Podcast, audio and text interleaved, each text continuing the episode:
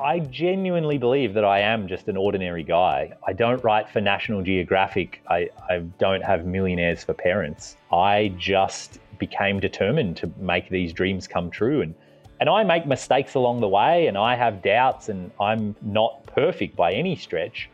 That was Dan Grec of The Road Chose Me. Welcome to the Gaia GPS Off Road Podcast. I'm Wade, your host. In 2009, Dan bought a used Jeep, quit his job, and hit the road. 12 years and three continents later, Dan is returning to his birthplace, Australia, for yet another journey of discovery. We'll dive deep into Dan's experiences on the Pan American Highway, his epic circumnavigation of the continent of Africa, vehicles he's used, and experiences ranging from being face to face with a silverback gorilla to hiking along a flowing river of lava. I think you're going to be inspired to go on some expeditions of your own.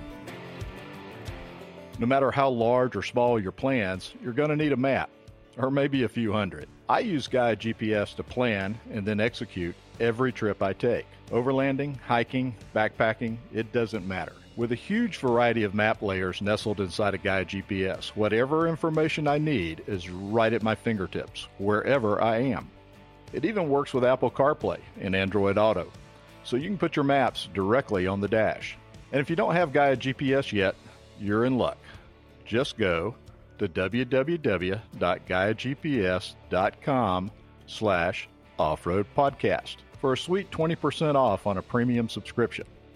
That's www.gaiagps.com slash offroad podcast. Now here we go with Dan Grec From the road chose me.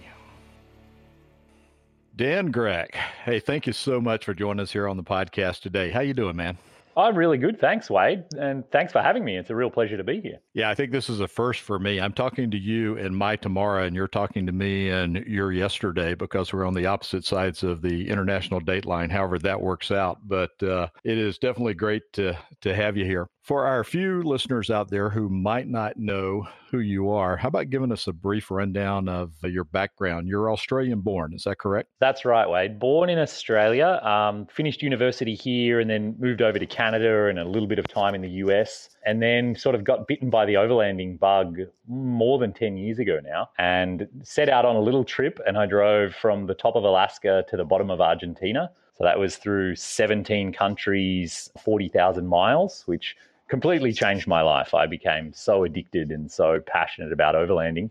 And then, after years of saving money and planning and preparing, I set out on my second big expedition, which was 54,000 miles all the way around Africa. So, all the way down the west coast, all the way back up the east coast through 35 countries. And again, I imagined it would be a big adventure, and it turned out to be a thousand times bigger than even I knew was possible. It absolutely changed my life. And now here I am. I'm actually in Australia right now, just about to set out on my third big expedition, which will be all of Australia in the coming 12 to 18 months or so. So you said you went to university and you didn't really start off in this overlanding life. You were following the normal path that most uh, young men follow. Uh, university, got a job. What changed that? It, it's funny, you know, I, I, often reflect on this myself. Um, I was 27 years old at the time and I enjoyed my job. I worked with really great people. You know, I, I genuinely enjoyed the work and the people I worked with. But I, I looked around over the course of maybe six or 12 months, and there were people in the office who were more than double my age, nearly even triple my age, still doing exactly the same thing that I was doing.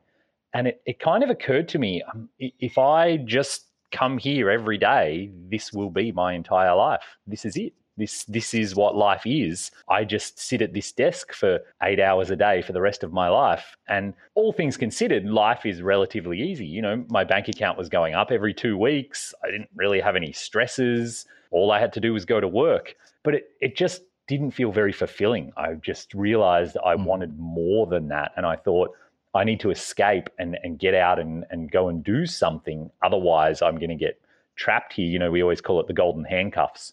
You get you get trapped at work and you sort of aim for retirement. But I was only 27. I'm like, I, I'm not ready to aim for retirement. Yes, you were always fairly adventurous anyway. I mean, you're a skier, uh, love the outdoors. And so I would imagine being stuck in an office was a, a bit of a grind. Yeah, I always struggled, Wade, sitting inside, looking out the window at the beautiful mountains or the green grass, and just thinking to myself, but I'm stuck in here. I want to be out there doing that. And instead, here I am. So, yeah, really, I think my love of the outdoors is what drove me to it to sort of go seeking more adventure in more wild places. So you decide to go mobile. You have this little Jeep, and your first uh, major trip is up north. You're headed to the uh, to the Arctic Ocean. You get there and you turn around and start coming south. When did you actually decide to just keep going south? It kind of it wasn't a single decision, Wade. It was more like just a, a process or just a journey where I didn't want to load myself up with kind of the stress of trying to drive all the way to South mm. America. You know, I, I'd never driven across an international border, um, probably save the, the US Canada border. You know, I'd, I'd never been sort of deep into Mexico. I didn't speak a word of Spanish. I had no idea if I could even do it or not, or, or if I would enjoy it, or if it would be safe enough you know, I kind of had all of these concerns and questions and doubts. And so I just said to myself, I'm going to keep going as long as I'm enjoying it. And if I'm having a great time, then and, and it seems doable and safe enough, I'll keep going. But if I ever get to a point where I'm like, I'm just not enjoying this or this is kind of crazy, then I always had that option or I gave myself that pass where I said, that's okay. I'll just sell the vehicle and fly out and do something else with my life. I, I, don't have to be sort of like stuck on this path. Had you ever even heard the term overlanding at that point? I never had. But before I hit the road, I did I did some Google searches to figure out if I could get the vehicle into each country, and it mm-hmm. seemed mm-hmm. doable. Um, but I had never read anyone's blog who'd made the trip. I there was no YouTube back then. There was no Instagram, so I, I hadn't followed anyone and when I was in when I was in Alaska, I saw a motorbike that had Peruvian plates on it. And so I remember thinking to myself, I'm like, well, it, it can be done. That, that's all I need to know. and then the first people I bumped into on the border of Mexico and Guatemala, I bumped into a young couple who'd driven up from the bottom of South America. And so we chatted for a good hour at the border. And that really sort of locked it in of like, they were like, yes, you, you really can drive across all the borders. It's totally possible. You know, you can ship your vehicle. Yes, you really can do it. So you said you you didn't speak Spanish whenever you started down. At what point did you decide that it would be a really good idea to be able to at least have some rudimentary uh, Spanish? I knew all along that I would have to learn. And I think in the first week or two in Mexico, you know, I learned 20 words that were helpful so I could buy gas and I could buy food. But I'd probably been in Latin America two or three months before I realized uh, I needed to give it serious attention and that the trip was not going to be so enjoyable without decent Spanish. Um, because I found, you know, like I could wander to a bar in the evenings and, and get a beer, but I would just mm. sit at a table by myself. And, and if a local wandered over, they would start talking to me but I just we just couldn't converse. And so after 10 seconds, they'd kind of be like, oh, okay, yeah, and they'd just leave.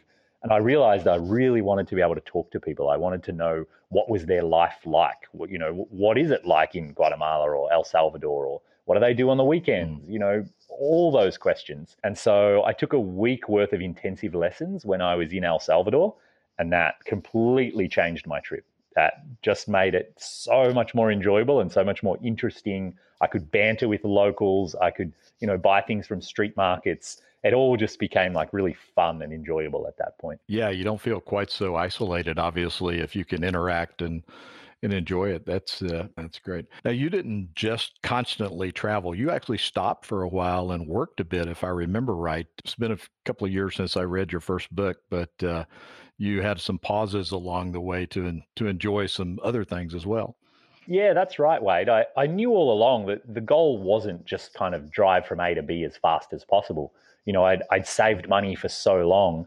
I had this amount of money and for as long as I could make it stretch, I thought, I just have bought myself time off work. So I've bought freedom and adventure.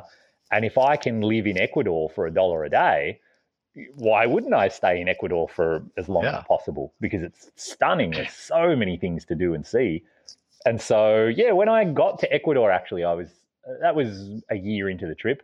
I was burnt out. I was lonely. I kind of thought about giving up, actually, just because I was a bit sort of without purpose. Um, and so I managed a hostel for five months, kind of kind of randomly, but yeah, hostel full of other travelers, and I mm-hmm. became the manager. The the owners left, and so I ran the show and it was it was fantastic way to to recharge my batteries and talk to other travelers and get all inspired and excited again to hit the road. Yeah, and it looked like you had some pretty good adventures outside the Jeep as well. I mean, hiking and uh, backpacking. You kayaked uh, among icebergs whenever you were up in Alaska. And then there was uh, one hike you took to an active volcano. That really struck me as being a, a once in a lifetime experience. It's one of those things, you know, I, I grew up in a small town in Australia and as a little boy or as a teenager, I guess seeing lava is one of those things somehow it captivated me. But I just, it's kind of like going to the moon. I just never thought that it would ever happen to me or that it would ever be possible. And so, yeah, in, in Guatemala, there's a hike uh, to a volcano called Pacaya. And so we hike up for five or six hours, and there's actually lava coming out of the ground 10 feet away from me and just kind of flowing down the side of the mountain. And so I poked it with a stick. I threw a rock into it. I even roasted a marshmallow on the lava. It was it was so real. And and and then the whole hiking group had to leave. We had to hike down before it got dark.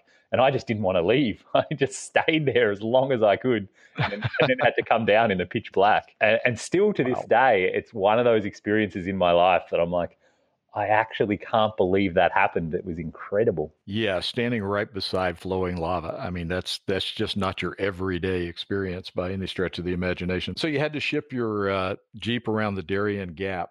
Uh, for folks that don't know, what's the Darien Gap? Right. So when you get to the very bottom of Central America, you're kind of in southern Panama.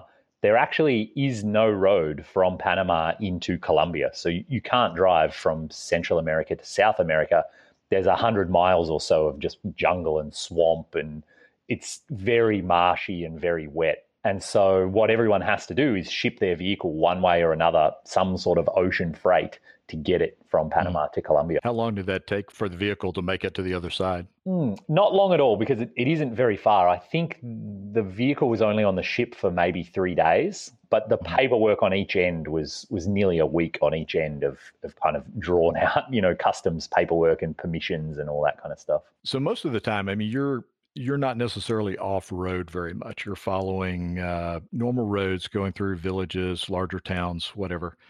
But there is one stretch, and uh, it's through a desert that is really a, a, very significant place where there's no support. And I'm drawing a blank on the name of the desert right now, but you joined up with a couple of other guys and worked your way across that. That's right, Wade. Yeah, we crossed the um, the salt flats of Uyuni in Bolivia the really yes. famous salt flats. People have probably seen photos of the, the stunning mm-hmm. vastness. And then after the salt flat, you can continue on into the Atacama Desert.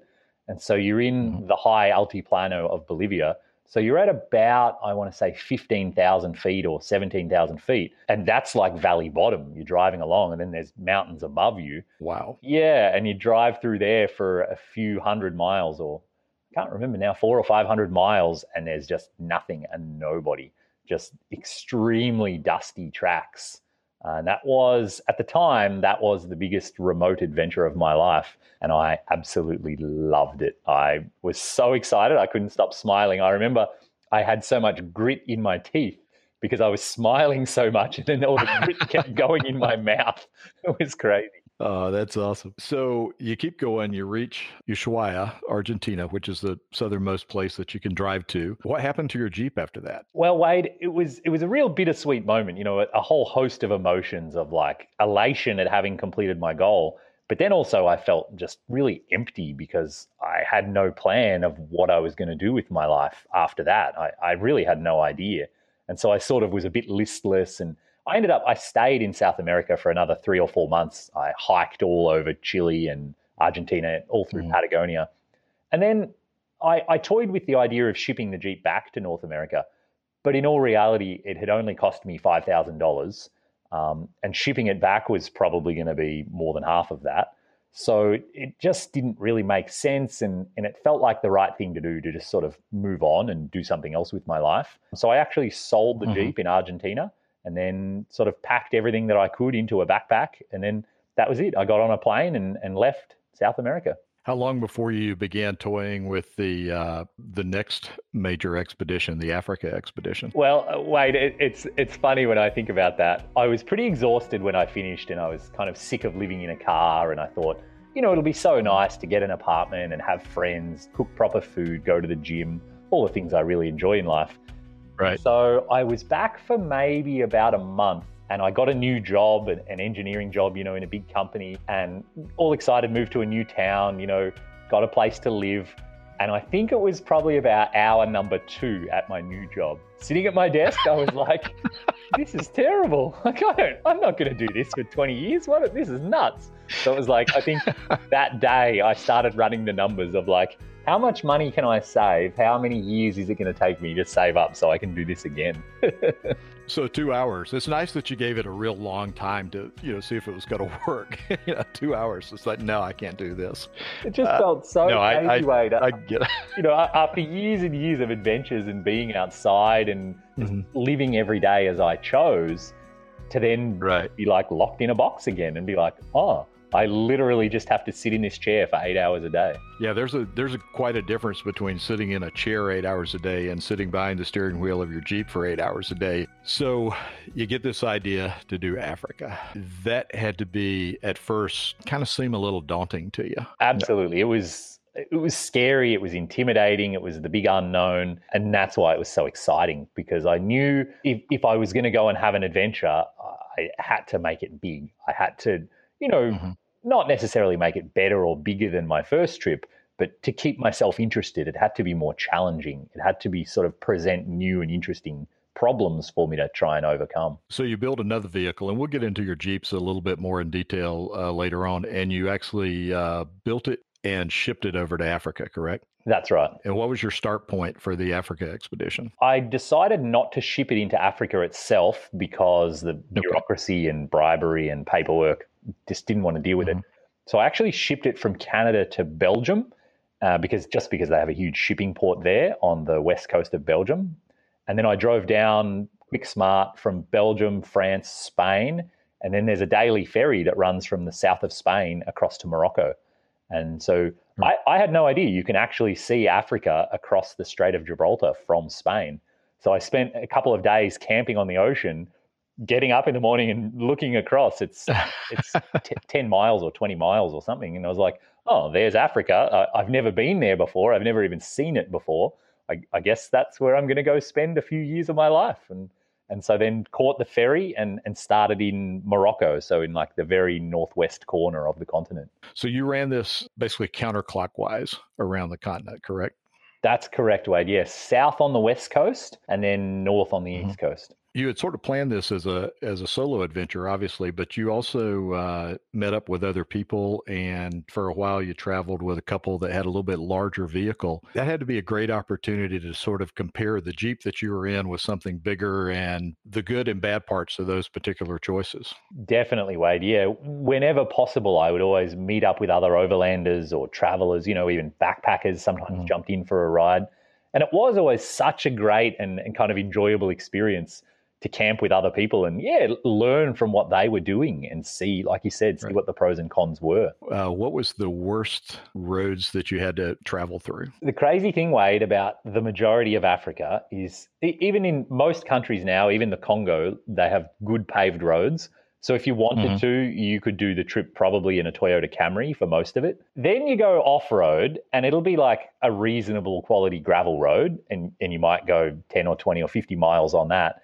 And then suddenly, and without warning and without explanation, it is a ridiculous swamp mud pit, endless quagmire that could go on for a thousand miles. And there's Africa very quickly changes from like no problem to extreme problem. And and the real epitome of that, or the kind of the highlight for me, I guess, of that was the Democratic Republic of Congo. So it's the the massive country that's on the west coast, probably the most dangerous country in the world, probably the least stable and I crossed a section purely off road, purely like mud galore. Took nearly a week of extremely remote jungle travel, and that was the wildest thing I've ever done in my life. Yeah, I saw some of the video of that. That that was definitely some muddy roads, and I wasn't really even sure it was a road. It looked a little bit more like a hiking path at some point with the jungle growth on the side. You mentioned in the DRC there was no trash. Mm-hmm. You were kind of taken by that fact. Why is there no trash in the DRC? It took me quite a while to figure that out. And, and it's not true of the whole country, it's certainly mm. the region I was in. And my understanding is that it's because I was so remote and there is so little money and infrastructure, there is nothing to buy. So you can't buy a bottle of Coke or a plastic bag and then throw it on the ground. They just don't exist. So people really were just farming with hand tools growing vegetables and they had their cows or their goats and that's their whole life. That's their whole world. There is there were no vehicles there were no gas stations there was no electricity. There just is nothing of the modern world that far away. So you would drive through these villages. Tell me the reaction that you would get from the villagers. Oh, all across africa wade people just burst with joy and happiness and excitement. Children come running after the vehicle waving and yelling even I saw grown men jumping up and down with excitement just to see me, just to say hello, just to oh welcome, welcome for no other reason than they're they're happy, joyous people. That's great. Going through Nigeria, I've always wondered, you know, about border crossings and military checkpoints and those kinds of things. And uh, you sort of surreptitiously videoed your trip through Nigeria with the the checkpoints and stuff. And I was I really was impressed with your way of your strategy for dealing with those situations. Explain your thought process on how you got through not only in Africa but also uh, back on the Pan American, how you dealt with border crossings and all of that. Yeah, Wade, this is just something that I guess I, I kind of stumbled onto over years of practice. And it's just the strategy that I've come to land on. And it really is just to be extraordinarily polite and patient. And above all else, just say thank you, say please, say no problem, and just wait. And usually everything will resolve itself.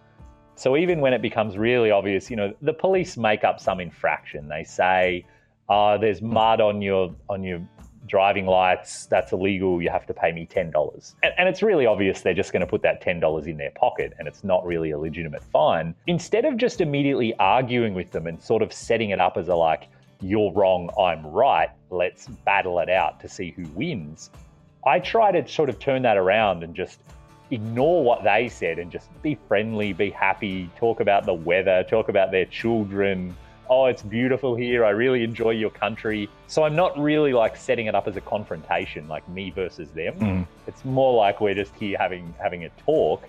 And and it was always funny after sort of 10 or 20 or, or even an hour, they would be like, "Oh, okay, man, you can go." Like, no problem. they just they sort of lose interest, or they get distracted, or they're like, oh, I can't really be bothered talking to this guy anymore. You can just go now. Well, they're probably trying to do a little bit of a volume business, and you're just sitting there talking and being friendly, and it just continues to go nowhere. Where you really get the sense that they, they start looking around at like other vehicles that are driving past, and they're like, I could be getting money from that other vehicle. I better go over there. Yeah, I, I just got a real, uh, you know, with you when you're filming that, I just got a really big kick out of out of watching of course, uh, you could see their face, and, and it's like, this guy's so nice, but come on, let's move along here. That's awesome. Obviously, when most of us think about Africa, we think about wildlife. And you had some amazing wildlife encounters. Talk about the silverbacks in Uganda. Right, right. So, visiting the gorillas, um, you can kind of only do it in Rwanda and Uganda. Um, hmm. Rwanda mm. recently increased the price. It's about 1800 US dollars to go for 45 minutes. Um, mm. Going in Uganda, I think I paid 500 US dollars. And so that is by far the most expensive thing I did on the whole trip. And, and that's, that mm. was a mm-hmm. lot of money in my trip budget. And so I kind of yeah. really hesitated. I didn't know if I was going to do it. Finally decided, you know, once in a lifetime, have to do it. And so uh, went to this sort of nature reserve and you hike up into the mountain, this volcano that's on the border of the two countries. And just sitting there among the bamboo are these silverback gorillas.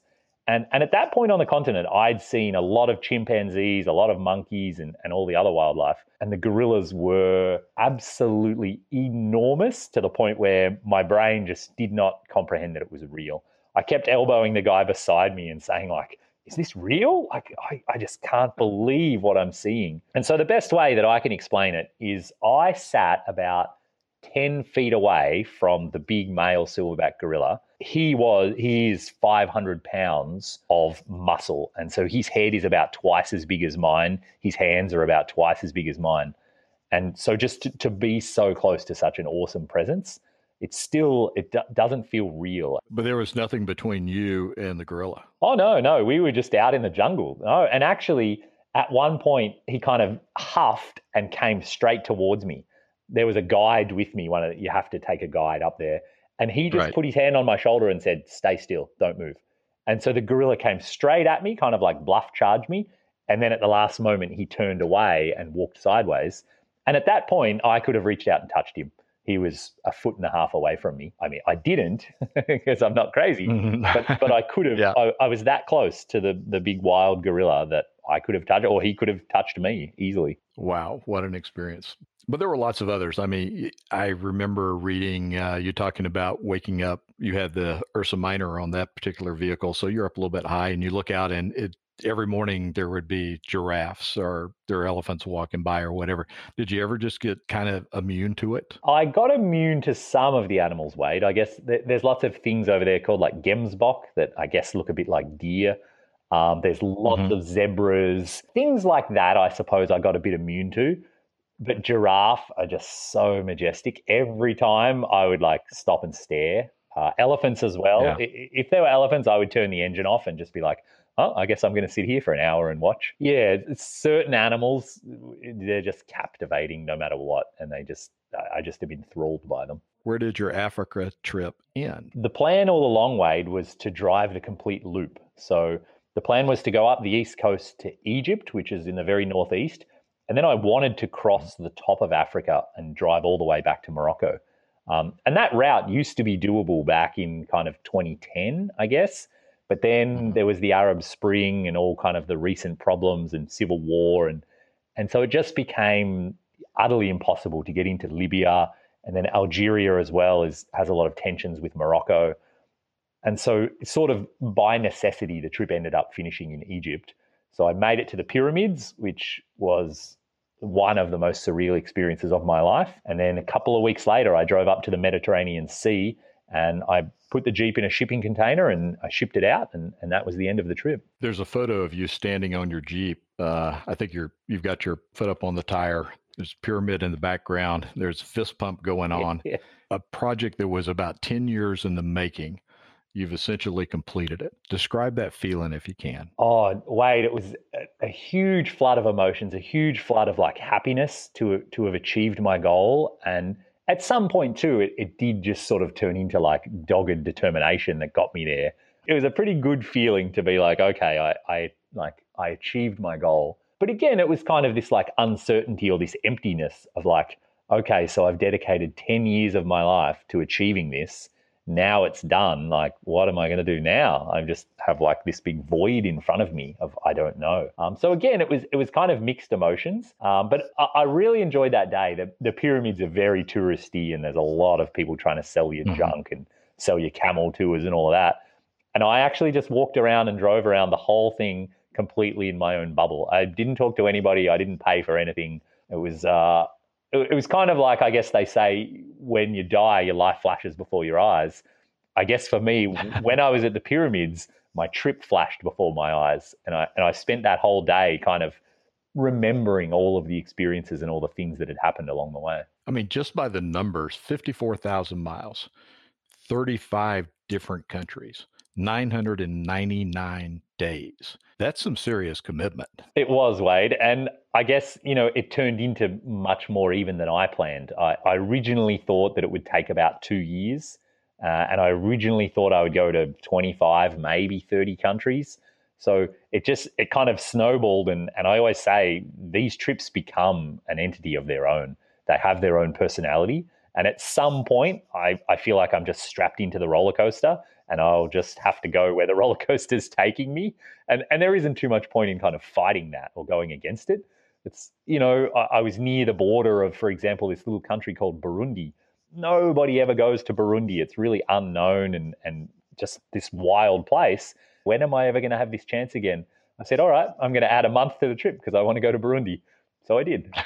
you know, things like that where it's like, I, I, just have to sort of do it justice. And it, it, I'd feel terrible if I looked back and I knew that I'd rushed past and I'd missed out on stuff like that. Yeah, that's the freedom you have whenever you don't have a defined end date to your trip. You know, your trip is just going to be what it's going to be and uh, and what you make out of it. Yeah, my trips run until the money runs out. That is really my hard stop date.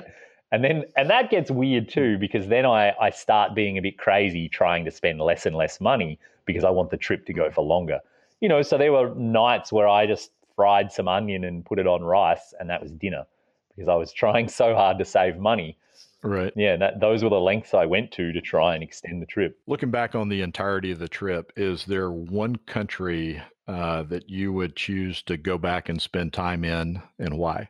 I think, Wade, there are a bunch of different countries for, for different reasons that I would go back to. Mm-hmm. If I was going, though, as an overlander, Namibia stands out as absolute overland paradise. So it's just north of South Africa over on the west coast and it has such a huge variety of deserts and kind of rocky mountains. It has coastline, stunning wildlife, and it is really wide open in terms of you could fly into the capital city, rent a four wheel drive, and that afternoon you could be out wild camping in a dry riverbed and have elephants walk right past camp. And that's that's not even mm-hmm. difficult to do. That like you can do that easily and then you can you could go really remote and wild and go for three weeks you know needing to drive 2000 miles and not see a single person or you can kind of hop around the game parks and you know see the more sort of visited areas it's all there for you to choose so it's it's really really breathtaking so Africa's done and the money's kind of tight at that point, but obviously you're not going back to corporate America. So what was next? I was again, like I said, I was pretty lost, Wade. When I got back to North America, mm. um, I actually toured a whole bunch of the Overland shows in summer of mm-hmm. 2019. So I crisscrossed the US, I think, five times that summer. Shows on the West Coast, shows on the East Coast, and everything in between. And so just touring, telling stories, kind of selling my books. And that was a really great way to, to meet more overlanders and and see what other people are excited about and learn more about what other people are doing and that was where I started sort of recharging my batteries and thinking about what comes next. And then so I came back to Canada and then actually was in Canada when COVID hit. And COVID really just sort of solidified the idea of like, well, I guess I'm stuck here for a while. I may as well start saving money and just see what I can possibly make happen when COVID starts winding down. And, and so, yeah, it really became a game of like, try to get as many odd jobs as I can and save money to make the next trip happen. So Australia becomes the next trip. And this is in a way coming home. And so people I think would probably ask the question, why would you go back to Australia, a country that you're already from? And I even thought about that myself. And but I thought if I grew up on a farm in Iowa, do I know the United States? Probably not. You grew up in a portion of Australia but you haven't seen all of Australia. That's right, Wade. I've seen extremely little of this country. I, have seen way more of the US and Canada than I have seen of Australia. Um, and I wasn't into four wheel driving, I wasn't into overlanding. So the more I read about and learn about some of the iconic spots around Australia, I think to myself, like, oh, wow, I, I really want to experience that because I want to understand my own country. And people always ask me, you know, how did you enjoy the, the North region of Australia? I'm like, I don't know. I've never been there. Or, or people say to me, Tasmania is incredible. You know, you have to get to Tasmania. And I'm like, you're right. I do have to get there. I, I have no idea. I've never seen it. So I, I became sort of really interested in this idea of I've seen so much of the rest of the world. What happens if I go and have a look at where I used to live and, and now I have these fresh eyes and a different perspective? What's your overall plan for this journey uh, in terms of where you want to go and how you want to do it? The plan, Wade, is to go back to my roots a little bit. Um, I'm building up a vehicle that I guess is kind of halfway in between the two that I've had in the past.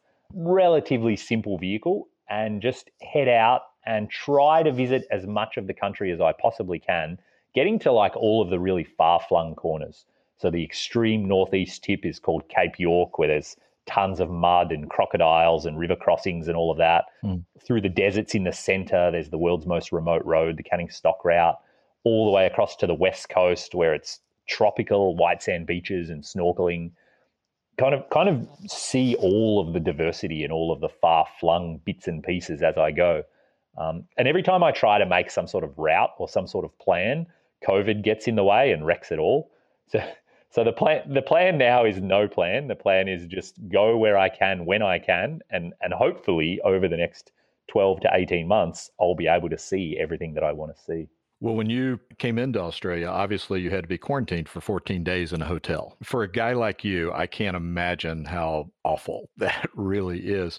But you found some pretty amusing ways to keep yourself entertained. What is a didgeridoo? A didgeridoo, Wade, is a traditional Aboriginal instrument, and you can think of it as like a big hollow tube of wood. It's actually mm. a piece of a tree, but you can think of it like um, one of those cardboard rolls that you put a poster in to, to send it through the mail. And so mm. you blow through it a little bit like you blow into a trumpet or a trombone, and it makes this really deep kind of resonating rumbling noise. And it's yeah, it's a traditional instrument that I've always been intrigued about and always wanted to learn. So I thought if I'm stuck in a room for 14 days, maybe it's a good time to learn. So, how did the folks in the rooms around you feel about that? I was careful not to play it late at night or early in the morning.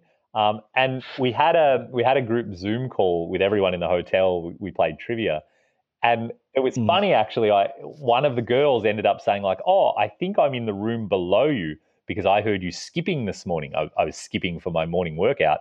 And, right. and so I asked her about the didgeridoo, and she's like, no, I've never heard it. I don't know anything about that. in in your three Jeeps, uh, well, the first two Jeeps, let's put it that way, you have taken the hood of your Jeep and drawn a map of your expedition on it. Is that going to happen with uh, Jeep number three? Oh, definitely. Yeah, that's a that's a must now. I think it's it's part of it. It keeps me excited and kind of interested and intrigued about where I'm going and where I've been and what's coming next. Yeah, I actually met you at in 2019 at uh, Overland Expo in Flagstaff, and I remember walking up to that Jeep and just staring at that map and going, "Wow, you know, where this little guy has gone. That's pretty cool." So we're talking about the Jeep. So Pan American trip, you already had the Jeep that you took on the Pan American. You were running around having fun in that uh, that Jeep, correct? That's right, Wade. I'd always wanted to have a soft top, no doors, you know, go have adventures, and and so I bought one while I was working in Canada. And and as the idea for the trip took shape, I just thought to myself, like, this is a great little four wheel drive. Why wouldn't I take it? There's there's no reason that it can't work for the trip. But this thing was not particularly built out. This was not a you know somebody's idea of an overland vehicle or anything. It was just your basic soft top Jeep Wrangler. That's right. The only modification I made to it is my brother and I built a security shelf in the back for about $50. You know, a piece of plywood bolted in so that when you lock the rear tailgate, there's kind of a locked compartment back there. Other than that, the Jeep was 100% bone stock. So I didn't have a fridge, I didn't have a rooftop tent. I had nothing like that. So you're pretty much just throwing the camping gear you've got in the back of your Jeep and you're taking off. That's exactly what I did, Wade. I had kind of my hiking gear, my, my backpacking stove and tent and sleeping bag and all of that. Yeah, threw it in the back, uh, a bag of clothes, a box of food, and that was it. That's kind of the ultimate freedom right there. I like that. Uh, I think it has defined my trip since then as well, Wade, where I really revel in the idea of like having less stuff less stuff to worry about, less stuff to maintain, less stuff to repair when it gets damaged. Just whenever there's less things, somehow I'm happier or I'm I feel more centered to know like I only have a small number of things that are kind of like my concern or that you know they're a burden on me. And so for Africa, you chose another Jeep Wrangler, but you intentionally built this one out a little bit differently. So take us through the basics of that build. I did, Wade. Yeah. After the Alaska to Argentina trip, I realized I had some priorities. One was much better sleeping setup. I didn't hate sleeping on the ground every day, but for Africa, it didn't seem like that was going to be ideal with all the animals. Um, and I really wanted to eat better food as well. So I wanted a better sort of kitchen and fridge setup. So they became kind of the central themes that I built the vehicle around. Um, so I installed a pop up roof on the four door Wrangler, the, the Ursa Minor pop up, and that completely transformed the vehicle. I'd actually been camping in it for a week before I got it. And at that point, it's it's just sort of a regular car, you know, and you camp on the ground next to it. But suddenly, once you have this pop up roof, the car is the house. The, the car is everything. You, you drive it and you sleep in it or on top of it. Um, and so that's a huge transformation. And then I installed a fridge and uh, a kitchen area at the back. And kind of along with that, some other systems that really helped as well. A, a big drinking water tank and a filtration setup and a pump. So I actually had running drinking water inside that vehicle. Um, and then dual batteries as well and a solar panel setup so that I had enough power for my fridge and all my electronics. So it, it really became about all of the like the living systems are, were really the focus of that vehicle. Yeah, I can see on especially in Africa and especially a trip for that length of time that would be pretty important. So you know, good uh, good plan there. But now you're in Australia. You're building out a totally different vehicle and a slightly different platform. So you went with a Gladiator this time, right? That's right, Wade. Yeah, it, it appealed to me simply because it's a bit bigger. It means there's more room for fuel tanks and more room for water tanks, which really become the limiting factors on a, a decent wilderness trip. How many weeks can I stay out of civilization? It's basically until I run out of fuel or water. Yeah, and if you're going to run the canning stock route, I mean, how long is that? That's that's a pretty good ways with very little ability to get fuel. Exactly. I think it's about 1,300 miles. I think it takes most people about a month, 20 days to a month. But you're back to sleeping on the ground. You're doing a swag, right? That's right, Wade. Yeah, I, I thought long and hard about what I wanted to do, and and I realized, you know, if, if I'm going to travel in Australia, I should try to embrace the way that Australians do it. And here, for, for generations, they've been using a thing called a swag, which is kind of like a heavy duty sleeping bag. It's it's a big canvas sleeping bag. You more or less just roll it out on the ground, and that's it. You're ready to go. Um, and I, I thought about it. If, if I don't take advantage of that while I'm here in Australia, maybe I'll never get to. Because, you know, if I do a trip in Central Asia or the Middle East, or a swag probably doesn't work very well there, so it's like mm-hmm. now or never to take advantage of, of some of the reasons that uh, I'm allowed to have while I'm here in Australia. So why Jeeps for international uh, overlanding as opposed to Toyotas or Land Rovers or maybe even something built on a Fuso? Like we said, Wade, the first one sort of happened a bit by accident. Um, and, and I didn't know what overlanding was. And so I didn't know what a Fuso was or anything like that.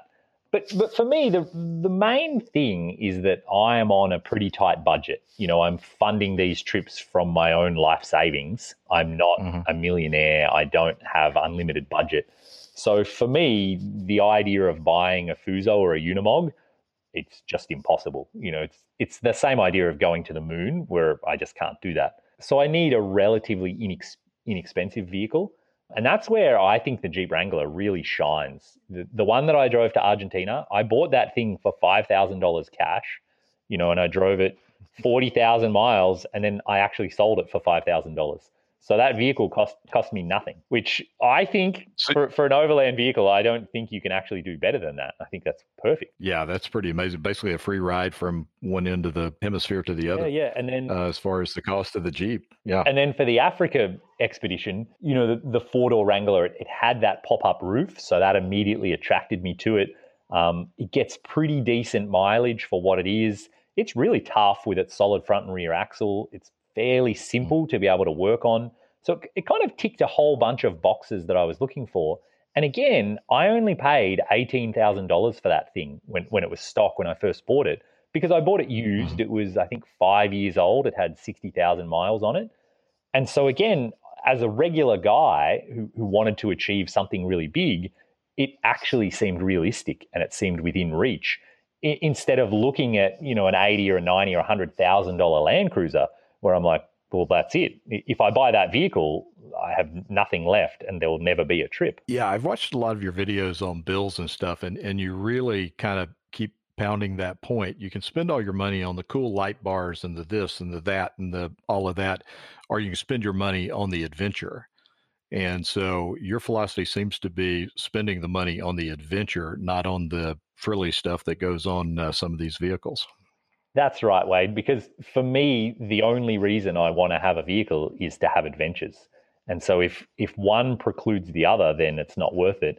And I'd rather go back to being like a backpacker and not even have a vehicle because then I can still have adventures. How do you fund your trips? It's all just my life savings, Wade. So basically, while I'm at work, I squirrel away as much money as I can. So no eating out, no TV, no cell phone, don't buy anything new, not even, you know, new clothes or anything like that. Always go to the thrift store. I just I save my pennies and it takes years and years of dedication to put away enough money so that then when I'm on the road, I basically am just spending down that savings account. What's it roughly costing you to travel the way that you do? Yeah, yeah, it, it's really surprising, Wade. Um, and one of the things that always happens when you meet other overlanders, it doesn't take long before you start talking about money and travel expenses because because we're all money limited, and so you know you bump into someone in Africa and they say, "Oh, I really want to stay two years. I don't know if I have enough money." So you know we're all trying to make the money stretch. And and what I've learned mm. when when you bump into people, kind of it doesn't matter where they are in the world or where they're going. Virtually everyone who's driving a vehicle, a four wheeled vehicle, they spend between about twelve hundred dollars a month and maybe up to about two and a half thousand dollars a month. So somewhere in that range is basically what everybody is spending. And that's for all expenses. That's food, gas, accommodation, absolutely everything, maintenance, visas. And and it's it, I know it's a pretty big range from 1200 to let's say 2500. And so then the question is what's the difference? Why are some people spending half? And the two biggest factors are what do you do for food and what do you do for accommodation? So if you want to stay in a hotel most nights, if you want to have a bottle of wine with dinner, if you want to eat out a lot, those things are going to make you spend over $2,000 a month, maybe even towards 3000 a month.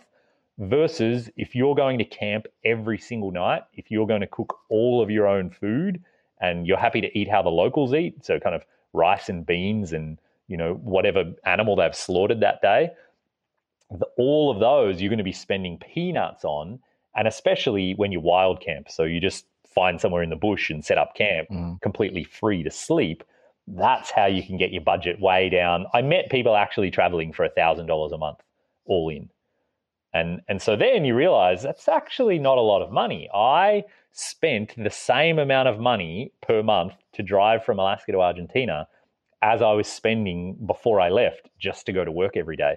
So by the time I was mm-hmm. paying rent, I was paying insurance, I was paying gym membership, food, that was about $1,200 a month.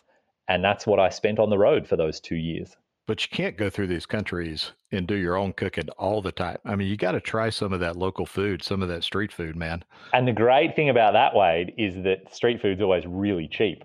So my mm. my habit became because I'm usually out camping wild and free my habit became that I would always cook my own breakfast, and I want to make a coffee anyway, so the stove's already hot.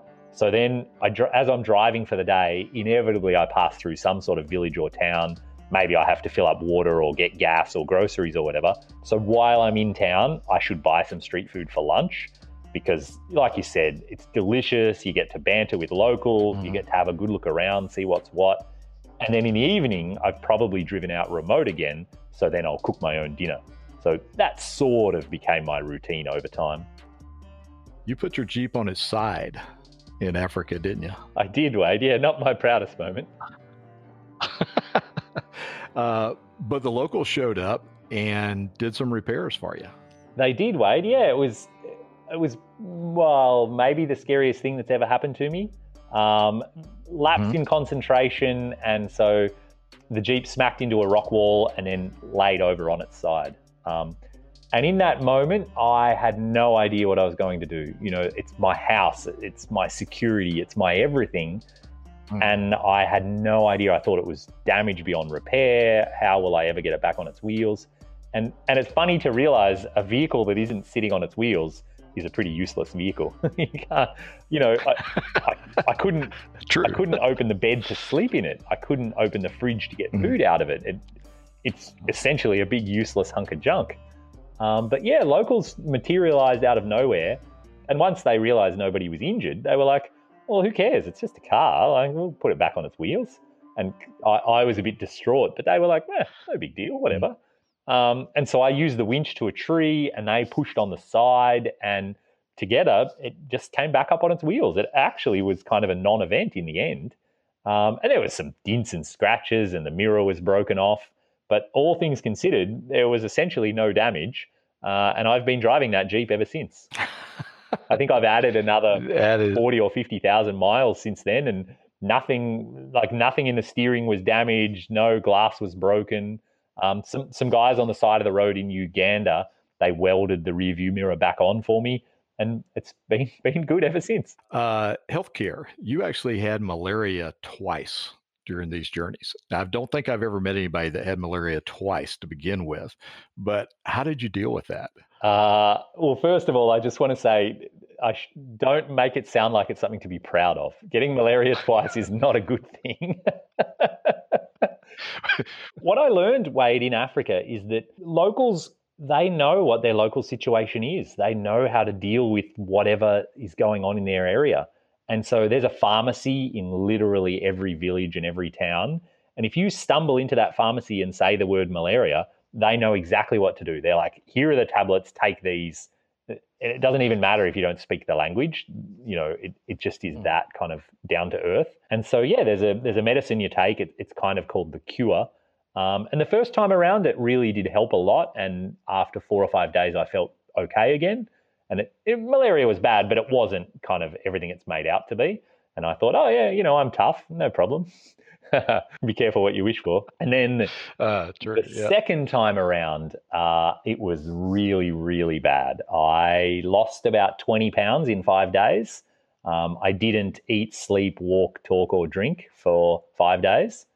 Um, and so I was taking not only the tablet form of the cure, but also um, my German mechanic friend was giving me injections in my backside twice a day on the side of the road um, to try and like double mm. up on the cure medicine. Yeah, so you know, kind of the the local pharmacy option was really what saved me and what works. You've got a ton of lessons learned. Obviously, you've written a few books. Talk to me a little bit about your books. Right, Wade. Yeah, I, I have written uh, two books uh, at the moment uh, about my two separate journeys. So, The Road Chose Me, Volume mm. One, it covers a little bit of my life before the trip, what led me to be inspired and set out on such a journey.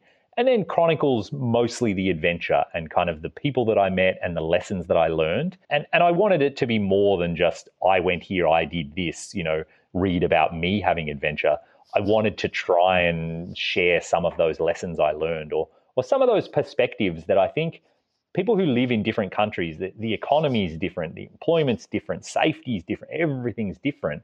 And so they look at the world differently and they have, they sort of, they're coming from a different place with different assumptions.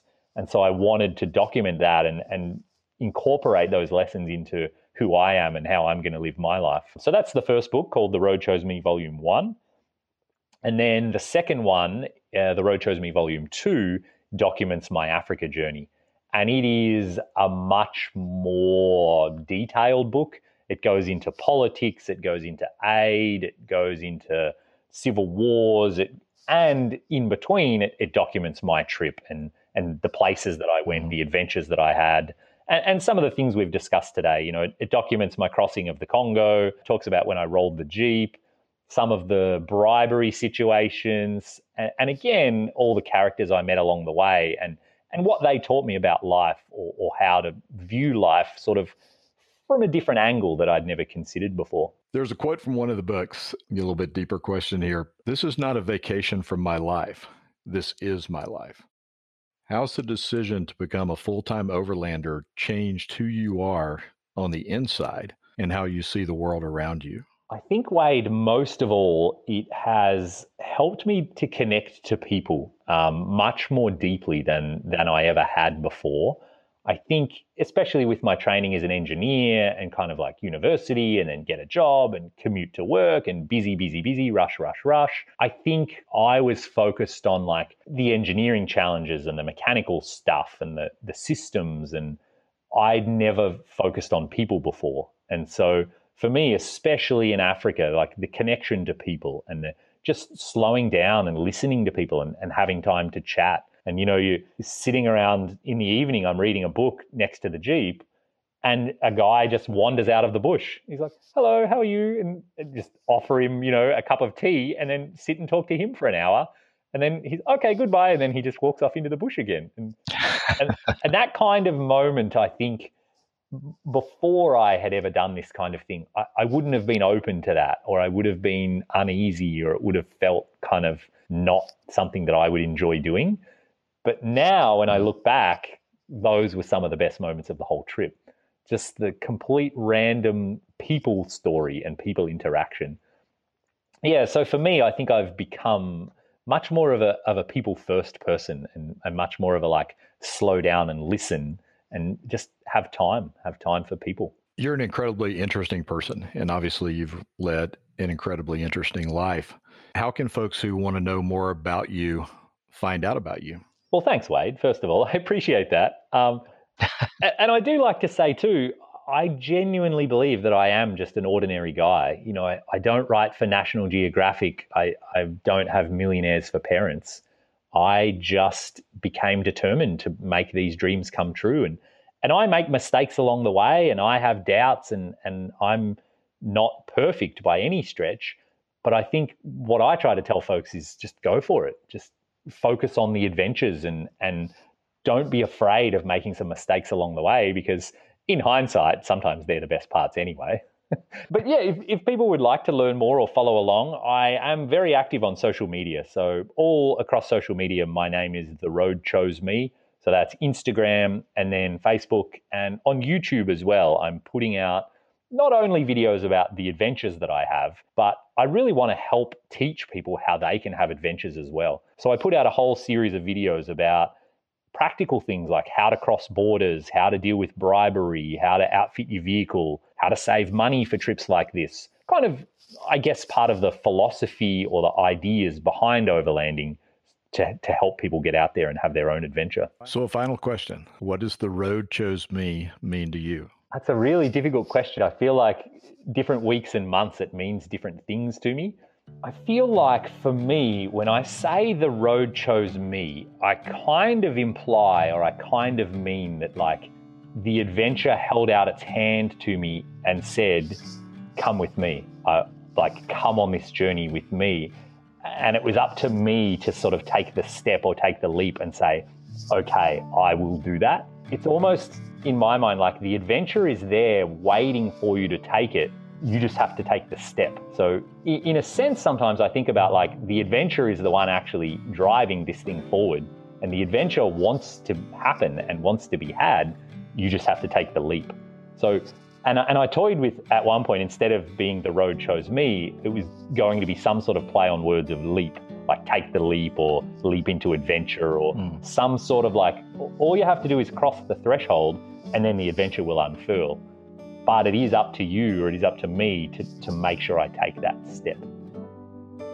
Dan, thanks so much for taking the time to come on the podcast. This has been an absolute pleasure. You're quite the inspiration to all of us, and I do appreciate your time. Oh, thanks very much, Wade. I, I really appreciate that. And it, it's been a real pleasure talking to you as well. And, and it's funny, you know, it gets me stoked again on what I love and what I want to focus on. So I thank you for that, for, for helping to remind me that it is about the adventure and it is about getting out there and, and meeting new people and having new experiences. What a life Dan has led. You really should go check out his blog at theroadchoseme.com and his YouTube channel with the same name. And if you want a fun and adventurous read, I've read all his books and love them, and I think you would too. Check out the show notes on the Gaia GPS blog for links to all of Dan's channels and don't forget to pick up your discount on a Gaia GPS Premium membership there too. Thanks for listening in. This is Wade. See you next time.